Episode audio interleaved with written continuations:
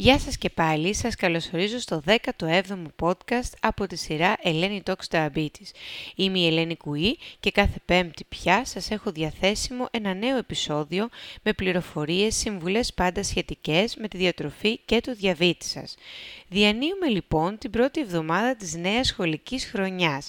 Μια χρονιάς ήδη ιδιαίτερης για πολλούς λόγους για όλους μας και μιλώντας μαζί σας αυτή την εβδομάδα συνειδητοποιώ πως φέτος αρκετές αθλητικές δραστηριότητες απογευματινές των παιδιών ή και δικές σας ή και στα πλαίσια των σχολείων δεν θα πραγματοποιηθούν. Έτσι αναγκαστικά θα πρέπει όλοι να βρούμε εναλλακτικές μορφές άσκησης στον ελεύθερο χρόνο.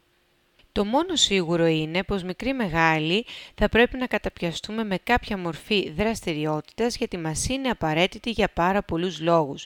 Όταν τώρα στη σκέψη μας μπαίνει και η διαχείριση του διαβήτη τύπου 1, θέλουμε την άσκηση σύμμαχό μας για καλύτερη ευαισθησία στην ινσουλίνη, πιο ομαλά σάκχαρα μέσα στο 24ωρο, καλύτερη καρδιακή λειτουργία και σαφώς μειοσκελετική ανάπτυξη για τους μικρούς μας φίλους. Οι κατευθυντήριες οδηγίες μιλούν για 60 λεπτά άσκησης για τους μικρότερους την ημέρα και 150 λεπτά άσκησης την εβδομάδα αερόβιας άσκησης συγκεκριμένους για εμάς τους μεγάλους. Τώρα τα καλά νέα είναι για όσους ε, ανησυχούν και φαίνονται τα 150 λεπτά την εβδομάδα ή τα 60 λεπτά την ημέρα πάρα πολλά, το καλό είναι ότι αυτά τα λεπτά δεν χρειάζεται να είναι συγκεντρωμένα μόνο μιας. Μπορεί να είναι σε 10 λεπτά, 20 λεπτά ή μισά ώρας, σπαστά δηλαδή μέσα στην ημέρα και την εβδομάδα και να έχουν ακριβώς την ίδια ωφέλεια για τη γενικότερη υγεία μας και τη διαχείριση του διαβήτη μας. Ο λόγος λοιπόν, καθώς καταλάβατε, είναι για την άσκηση σήμερα σε αυτό το επεισόδιο.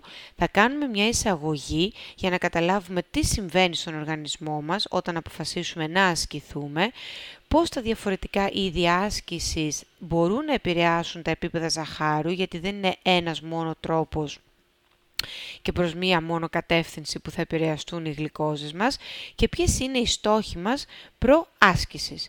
Πάμε λοιπόν να μιλήσουμε για το καύσιμο υλικό, πηγή ενέργειας που χρησιμοποιεί ο οργανισμός μας κατά τη διάρκεια της φυσικής δραστηριότητας.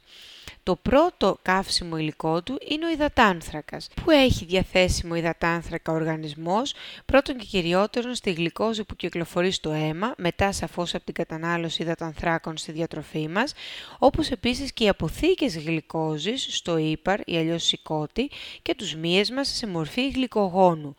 Όταν ο οργανισμός μας τώρα για τον οποιοδήποτε λόγο δεν έχει διαθέσιμη γλυκόζη ή όχι αρκετή, θα περάσει στο πλάν B του, που είναι το να κινητοποιήσει το λίπος. Οι αποθήκες του λίπους επίσης θα κινητοποιηθούν σαν καύσιμο υλικό για την άσκηση που αποφάσισα να κάνω, για οποιαδήποτε μορφή άσκηση διαρκεί πάνω από 30 λεπτά. Εδώ πολύ συχνά με έχετε ακούσει να λέω ότι κάθε καλοταϊσμένος οργανισμός, με καμία παθολογία λοιπόν και μια σωστή κατανάλωση υδατανθράκων, έχει πάντα αποθέματα γλυκόζης για να βγάλει τα πρώτα 20 με 30 λεπτά οποιασδήποτε άσκησης. Από εκεί και πέρα ή θα κινητοποιήσουμε το λίπος μας ή θα πρέπει να φροντίσουμε απλά να έχουμε αρκετή γλυκόζη διαθέσιμη. Τώρα θα μου πείτε Ελένη, τι μας ενοχλεί εάν κινητοποιήσουμε το λίπος μας; Ε, σε κάποιους μπορεί να αρέσει όλα αυτό. Το θέμα είναι ότι αν κινητοποιήσουμε μόνο το λίπος και πάρα πολύ γρήγορα, θα παραχθούν κετόνες. Οι κετόνες είναι παραπροϊόντα του μεταβολισμού των λιπαρών και παρουσία στο αίμα ή στα ούρα σε μεγάλη συγκέντρωση αυτών των κετονών είναι ένας από τους λόγους να μην συμμετάσχουμε πλέον στην δραστηριότητα. Μπορεί να είναι τοξικά και επικίνδυνα για τον οργανισμό μας. Για να έχουμε λοιπόν σωστή χρήση της διαθέσιμης γλυκόζης πρέπει να έχουμε και τα σωστά επίπεδα διαθέσιμης ινσουλίνης. Έτσι δεν είναι; Έχουμε ξαναπεί και στο δεύτερο podcast αυτής της σειράς ότι το κλειδάκι που ανοίγει την πόρτα στους μυς για να μπει η γλυκόζη μέσα και να χρησιμοποιηθεί είναι η ινσουλίνη. Αν έχουμε τώρα πολύ ινσουλίνη διαθέσιμη, άρα πολύ γλυκόζη να μπαίνει στους μυς, μπορούμε να πάθουμε γρήγορα υπογλυκαιμία, κάτι που σαφώς δεν το θέλουμε στην άσκηση. Αν έχουμε λιγότερη ινσουλίνη διαθέσιμη, τότε δεν έχουμε μεγάλη χρήση της γλυκόζης, κινητοποιούνται τα λιπαρά, έχουμε υπεργλυκαιμία και παραγωγή κετονών.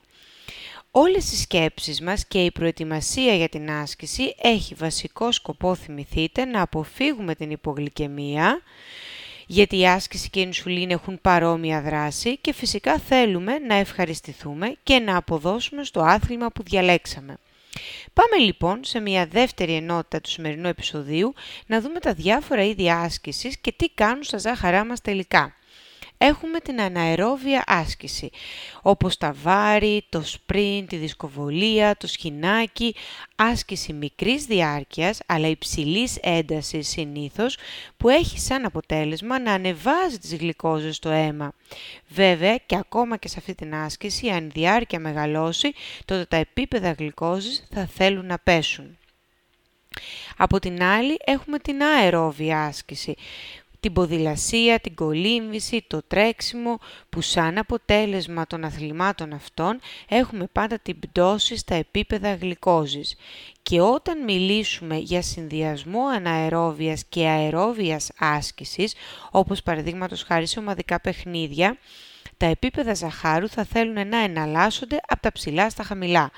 Άρα δεν είναι καθόλου λάθος ή παράξενο αυτό που παρατηρείτε πολύ συχνά και μου λέτε πάρα πολύ ότι αν κάνω κάτι μία δείχνουν τα ζάχαρά μου να πέφτουν, αν κάνω κάτι άλλο ανεβαίνουν, δεν μπορώ να βρω άκρη με την άσκηση.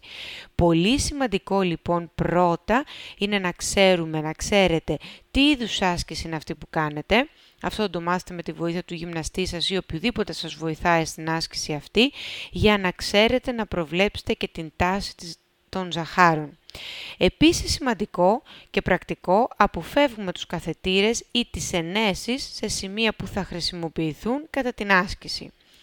Φαίνεται τώρα από δικές σας μαρτυρίες στην πράξη, αλλά και από μελέτες που έχουν γίνει σε τύπου 1 διαβήτη και δραστηριότητα, την μέγιστη απόδοση να την έχουν τα άτομα με τιμές ζαχάρου που κυμαίνονται από το 70 ως το 180 mg ανά δεσιλίτρ. Πάμε λοιπόν στο κλείσιμο αυτού του επεισοδίου, του πρώτου μέρους της συζήτησής μας περί άσκησης, να μιλήσουμε για τους γλυκαιμικούς στόχους προάσκησης. Πού πρέπει να είναι τα ζάχαρά μας λοιπόν για να μπούμε στη δραστηριότητα, μικρή μεγάλη, να μπορούμε να αποδώσουμε σωστά, να αποφύγουμε την υπόγλυκαιμία αμέσως μετά, αλλά και για τις ώρες που ακολουθούν. Αν το ζαχαράκι μας κυμαίνεται κάτω από 90, τότε για οποιαδήποτε μορφή άσκησης κρίνεται απαραίτητο η κατανάλωση 10 με 20 γραμμαρίων υδατάνθρακα και περιμένουμε να δούμε τα ζαχαρά μας να διορθώνονται προς τα πάνω και μετά να αρχίσουμε τη συμμετοχή μας στη φυσική δραστηριότητα.